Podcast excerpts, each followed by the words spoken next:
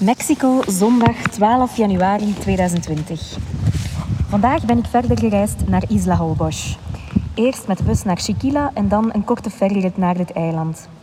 Blijkbaar zijn er twee soorten bussen, rechtstreekse en stoppers.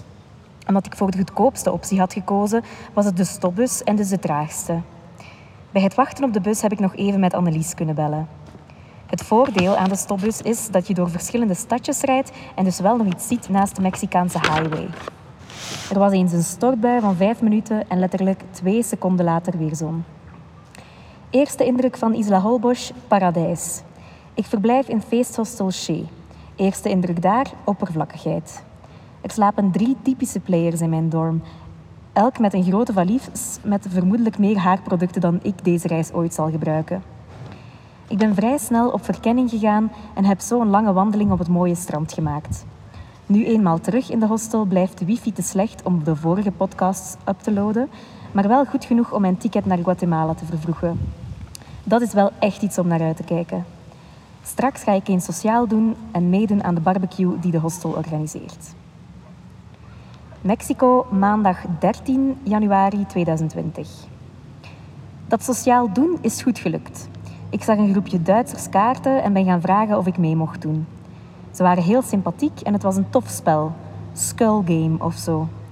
Ik ben dan ook bij hen blijven zitten voor de barbecue.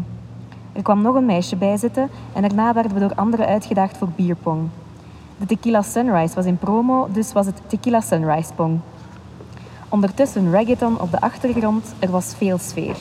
En veel drinken. Er kwamen nog mensen rond, het aller, rond met allerlei flessen sterke drank om in onze mond te gieten.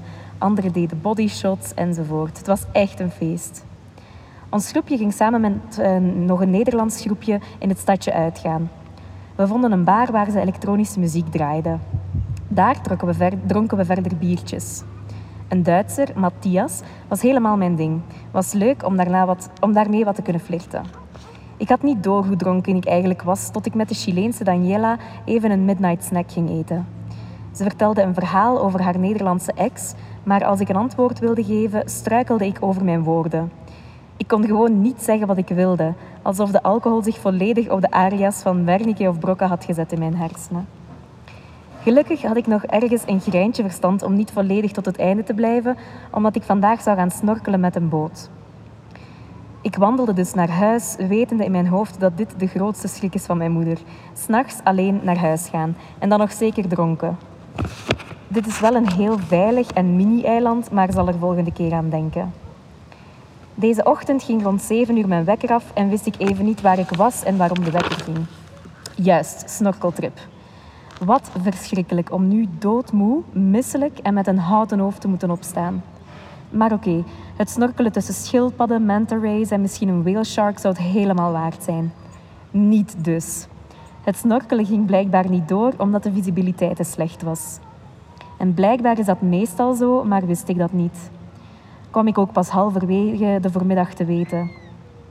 De trip hield verder in om met de boot naar Cabo Catoche te varen, het meest noordelijke punt van Yucatan, waar de Golf van Mexico en de Caribische Zee in elkaar overgaan, wat een unieke biodiversiteit inhoudt van vogels en vissen. Onderweg hadden we het geluk om dolfijnen te zien en ook grote hordes vogels, pelikanen en andere vogels die enkel in het Spaans benoemd werden. Ook een paar flamingo's. Letterlijk een paar. Twee. We rustten op een verlaten stukje strand en aten er ceviche van de vis die we onderweg zelf hadden gevangen. Ik beschrijf het misschien wel mooi, maar eigenlijk voelde ik me wat triest teleurgesteld dat het snorkelen niet doorging en dat ik dus, dus alweer te veel geld kwijt was. Maar de bootrit was ook een hel na die tequila. Misselijk, tequila-dampen die nog uit mijn maag oprezen. En tijdens het vissen heb ik twee keer de ziel uit mijn lijf gekotst. Ook begin ik het spijtig te vinden dat ik hier vooral alleen ben en nog niemand heb gevonden waar ik echt een blijvende connectie mee heb.